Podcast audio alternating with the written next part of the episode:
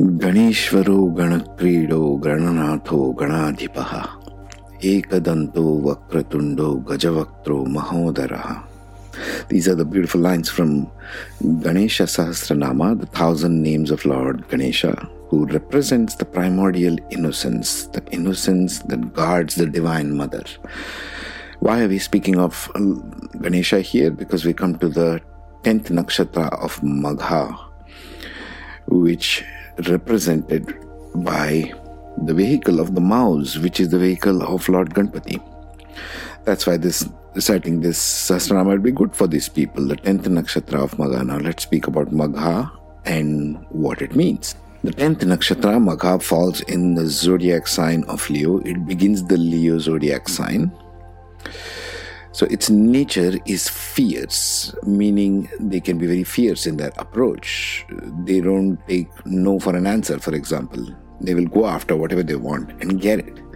Very aggressive kind of nature, okay? Plus Gana being Rakshasa, so they will attack and get things whatever they want in life.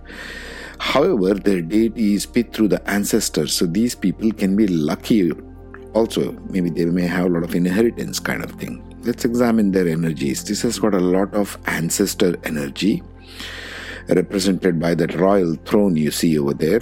They can be very traditional. They like family values a lot. They can be holding on to their past, their family culture, their ancestral property, inheritance, archaeology, perhaps in the second pada. They can be lucky, they can have unexpected good wealth, they can have good fortune, ancestral support, that's what it means they will want power, leadership, fame, and they're outspoken, especially in Pada 1. This is Leo 101, right? This is the popular Leo whom we talk about, the leadership qualities. That's this angle, 0 to 13 degrees of uh, Leo zodiac sign. They can be brave, they can seek success, they are natural leaders, they may be into politics, law, and history, all of which represent the past especially in Pada 3. Outspoken can be more in Pada 3 because it is Gemini also going into Navamsha. We got to start seeing what the main zodiac is and where it goes into the Navamsha. That will give the angle of sort of the vector of where this uh, person will go if you have more planets or points in this nakshatra. So they can be family oriented, protective in nature, they may be good at planning, they are of a quiet nature, not so much small talk, especially in Pada 4, which is very emotional in nature. They can be strong defenders, they can have a very strong sexual drive, Pada 1 and 2, I would think, because Aries and Taurus both are that way. They need attention and flattery, especially in Pada 3, because it's Kama and Gemini. The life lesson, finally, of this nakshatra is alignment with righteousness to be and to command true power. What does that mean? True power comes from within. True power is not given to you from additional sources. However, in the case of Magha, we have the blessings of their ancestors. These people are blessed by their ancestors to do something in this lifetime, in this birth.